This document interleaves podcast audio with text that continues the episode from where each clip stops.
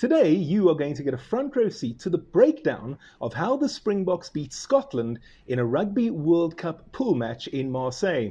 I'll be joined by rugby writer and the sports journalist who most recently angered Eddie Jones, Ken Borland. Ken, welcome to Front Row Rugby.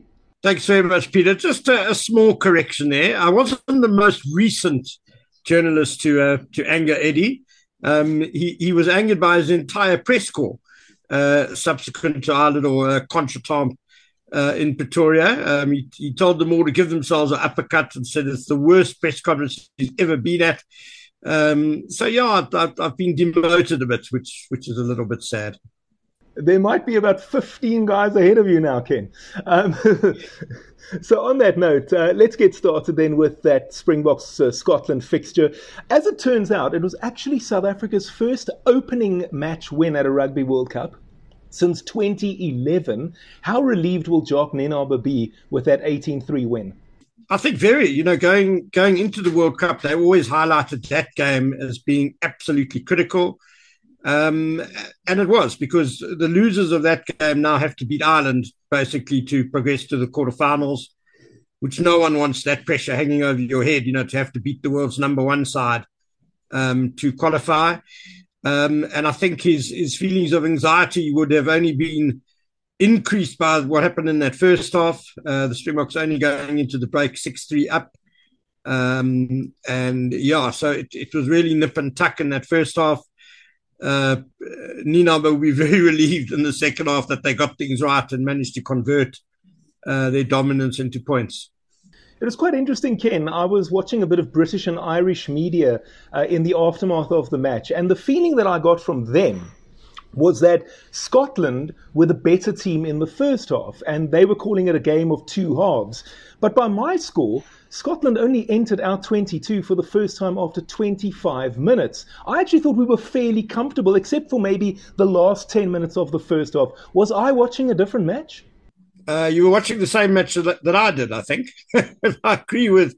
No, I agree. I, you know, I think the Springboks certainly dominated that first half in terms of territory and possession, but their conversion rate was really poor um, inside Scottish territory. I suppose you could argue that Scotland maybe looked a little bit more dangerous with ball in hand. A couple of times they did um, enter Springbok territory. They, they definitely caused problems, uh, beat the rush defence a couple of times. Um, so they had a better conversion rate than the Springboks, but I, I think in terms of dominance and just who looked the stronger side, it was the Springboks in that first half. Although you had that nagging sort of fear that the longer it went on like this, um, Scotland had the ability to get a couple of breakaway tries, um, and then they would have been tough to beat. And then speaking of the last ten minutes of the first half, as I say, for me, that's when Scotland probably had their best period in the match. They won uh, one or two scrums against us as well. Uh, Frans Malherbe uh, on the receiving end of one of those. But except for that, I thought that our pack looked really, really comfortable against them. What do you say? Yeah, I agree, Peter. Um, you know, in that first half, the first couple of scrum penalties went the Springboks' way, and then there was that change in momentum, as as you said, just before half-time. Um, the lineouts, uh, the Springboks were very secure in putting Scotland under pressure. Um, you know, the collisions, South Africa were getting across the gain line more. So, yeah, the, the Springbok pack did look like they had Scotland's number. It was just the rounding off that was the issue. And then, obviously, in that second half, um, the Springbok pack lifted it up a gear um, and really dominated. Now, I'm not sure about you, but Jasper Visser is a man who hasn't always convinced me in the number eight jersey for the Springboks. But in my opinion, yesterday, he had his best game to date in a Bok jersey. Some of the carries, the tackles, the work at the breakdown, and a special mention on that clean-out that ultimately led to Manie Libbok setting up Kurt-Lee Arendse for that try. What's your assessment of Visser? You're going to have to get another guest on your podcast, Peter, because we just agree with each other too much. I mean, uh, yeah, I agree with you. I mean, Jasper Visser, I thought that was definitely his best game for the Springboks this season, this year. Um, he's, he seemed a little bit off colour in, in previous games, but yeah, he was very good uh, against Scotland. I, I, I felt brought that physical uh, presence, uh, carried the ball strongly, was a nuisance at the breakdowns. Um, yeah, so great to see him um, find some form again. I might need a Kiwi or someone from the Northern Hemisphere here to strongly disagree with what I have to say, Ken. So um, let's talk a little bit about Manie Libbok. Uh, we mentioned there that beautiful cross kick to set up Kurt-Lee Arendse, and he did have a good game. Uh, he was actually named man of the match, but the goal kicking, a bit of a concern again, two out of five yesterday. What's your take? Yeah, Manie battled a bit uh, in that first half, and, and also, you know, some of the game management, both him and Faf de Klerk, because, you know, it's not just Manie who's, who's in charge of that. Um So, yeah, some of the kicking wasn't always as accurate as the Springboks would have wanted it to be. Um, but he definitely grew into the game and, and, you know, started to boss proceedings in that second half. I love the way he gets our backline going. I love, um, I mean, that moment of magic with the cross kick, just absolute perfection, straight into Kurt-Lee Arendse's arms. And he wasn't even looking, Manie Libbok, uh, which was absolutely superb. You know, I think, uh, and and it's been said by people like Nick Mallett and and Butch James, or no, not Butch James, sorry, uh, Scott Berger. Um, in that first half, I think the Springboks should have kicked for touch more than kicking for poles. Um, they were tough kicks for Manie Libbok, uh, long kicks, angled kicks. Um, you know, and, and if you miss those, suddenly you're on a bit of a, a down in terms of confidence right from the start. Um, I think it would have been better for the Springboks to kick those to touch, get their pack going, get the rolling maul going, um, you know, really build that physical dominance. Uh, you know, and, and you you might get a try from the maul or one of the, the the variations we have around the maul, or you could get an even easier penalty for for Libbok to kick if, if that's your goal, to build the scoreboard scoreboard pressure. So I think they need to look at that in terms of decision making on the field. Um, Let's kick into the corners like we did against the All Blacks at Twickenham, put them under severe pressure. Um, that way you can also get yellow cards. It's it's like a snowball effect. You know, you get the referee on your side.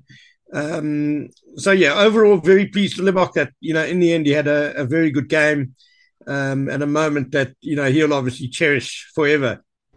Do you really know your rugby? Do you always get your predictions right? Why not make some money then? Open an account right now with Tic Tac Bets and get up to two thousand rand and twenty spins with your first deposit. The link is appearing on your screen and I'll also put it in the description area.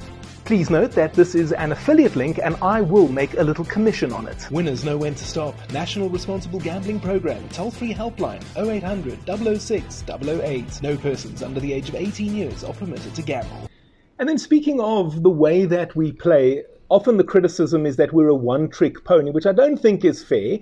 Uh, we saw yesterday, again, the way that we're attacking with those three-man pods. You know, it's fairly creative. Uh, some line-out variations we saw as well. What's your assessment of the way that the Springboks are evolving?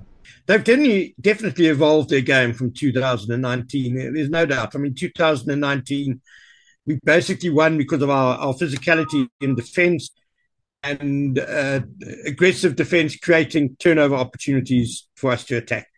We've definitely grown um, attacking strings. And, you know, going into uh, Sunday's match, uh, this year the Springboks have scored more tries per match on average than any other team, uh, made more line breaks um, than any other team. So very unfair to to be critical of the Springboks um, attacking, attacking play.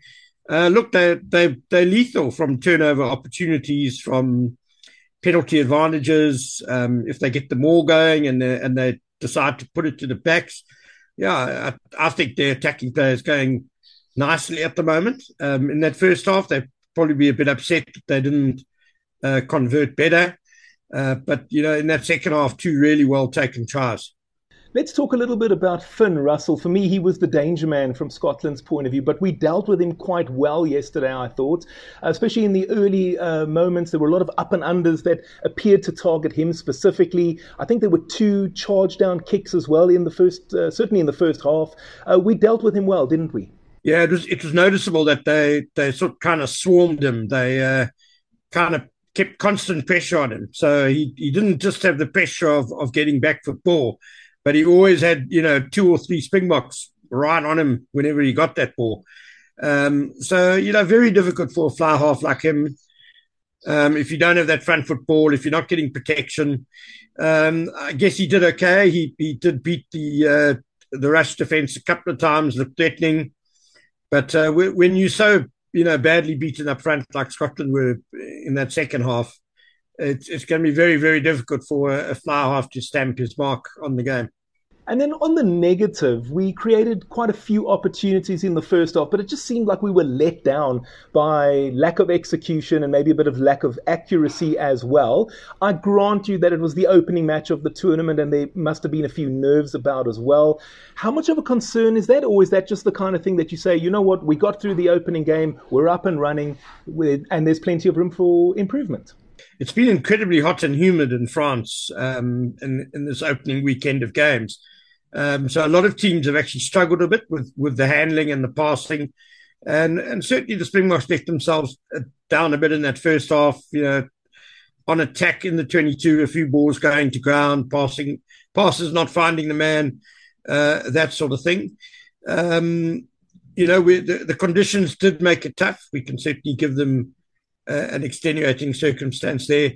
But, yeah, it, it is something that they, they'll need to work on to sharpen up, Uh, to be more slick with their execution uh, on attack. Uh, sure, I think there probably would have been some nerves. It was a it was a very big first game to start with, you know, a lot riding on that result. Uh, so maybe they were a bit jittery at the start. Um, but, you know, having got the result, they wanted uh, a pretty emphatic win.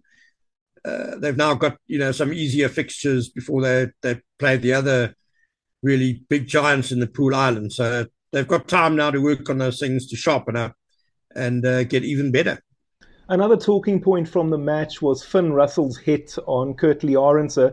I must be honest, I was surprised that it wasn't a yellow card. What was your take?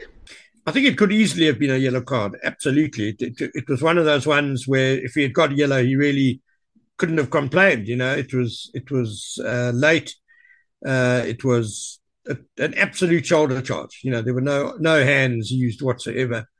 Um, so it was foul play. So, yeah, Finn Russell can count himself fortunate not to get a yellow card. Uh, I'm kind of happy if the referees veer on the side of rather not sending people off, off the park if they can.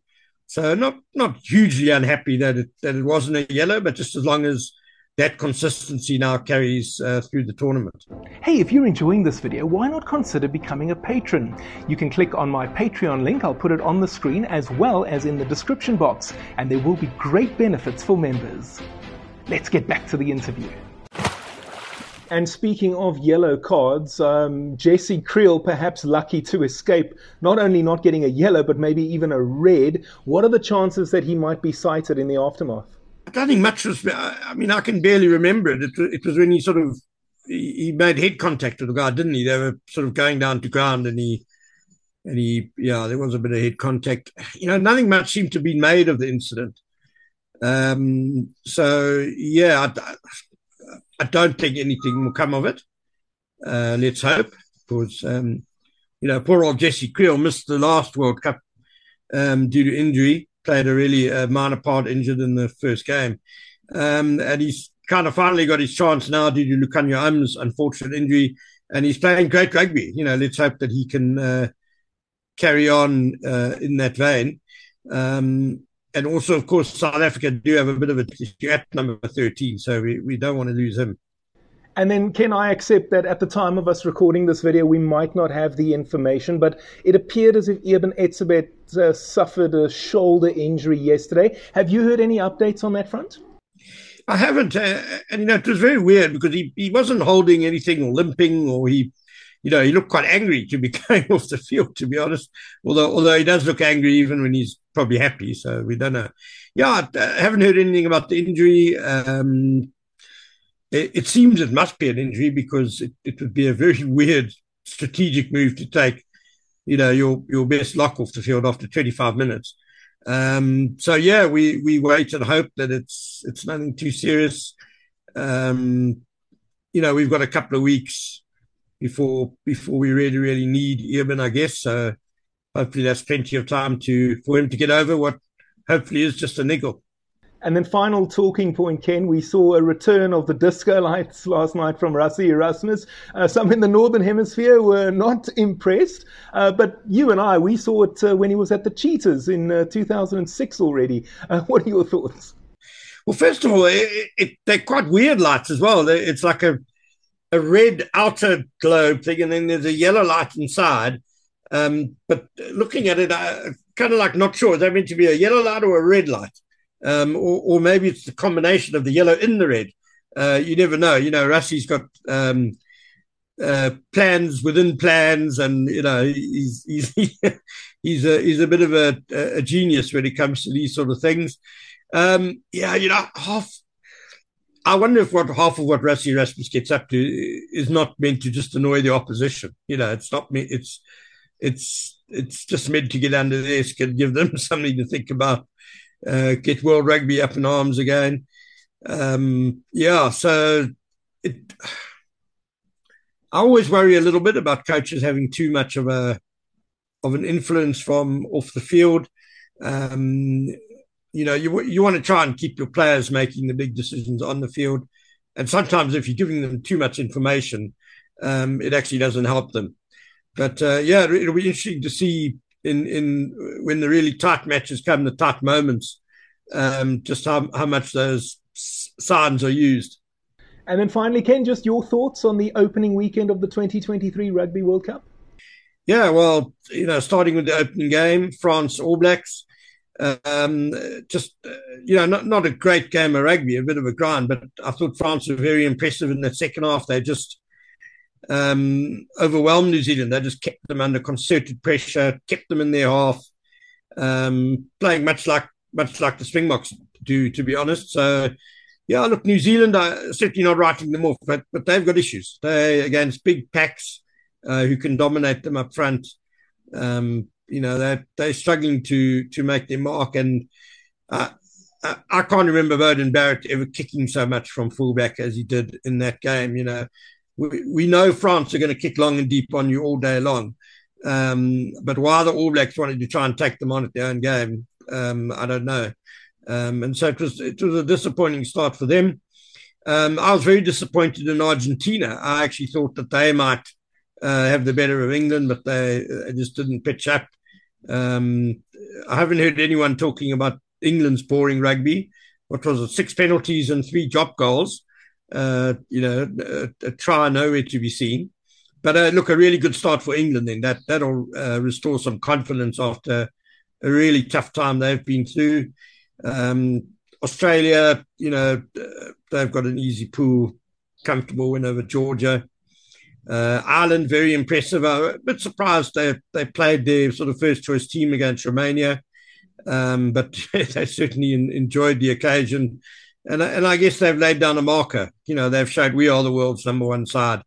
Um, here's a score to prove it. So yeah, an interesting first weekend of matches. Uh, looking ahead to the second weekend, uh, perhaps not as many really showpiece fixtures, but um, potential for a couple of upsets because Australia are playing Fiji, uh, and, you know, Fiji are very dangerous at the moment. So Australia will be worried uh, about that one. And uh, England are playing hmm, Japan. That's it, Japan, yeah. Yeah, so, you know, you never know. Japan have done, they've pulled off World Cup upsets before, as we know. Um, so that could be a very interesting game as well. Sounds good to me. Ken, it was lovely having you on Front Row Rugby today. Thank you so much for your time, and I hope that we can have you on again in the future. Thanks very much, uh, Peter. A pleasure and a, and a privilege to be with you. Thanks very much.